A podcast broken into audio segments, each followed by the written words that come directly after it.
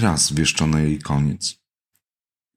W XVII wieku Newton uznał, że nie jest zbyt potrzebna nauce.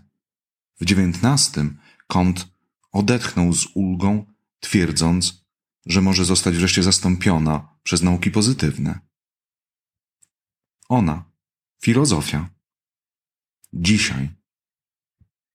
No właśnie, czy filozofia ma być tylko erudycyjnym popisem, pozwalającym przywołać dawnych myślicieli? Co filozofia może dać współczesnemu człowiekowi? Zapraszamy na najbliższe spotkanie pogawędnika filozoficznego. Spróbujemy w nim odpowiedzieć na to tak często nurtujące nas wszystkich pytanie.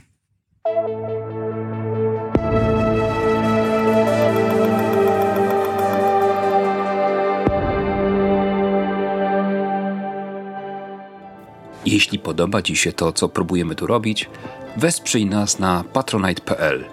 Odpowiedni link znajdziesz w opisie każdego odcinka. Stwórzmy razem niezależną przestrzeń do pogawędki o filozofii i jej okolicach.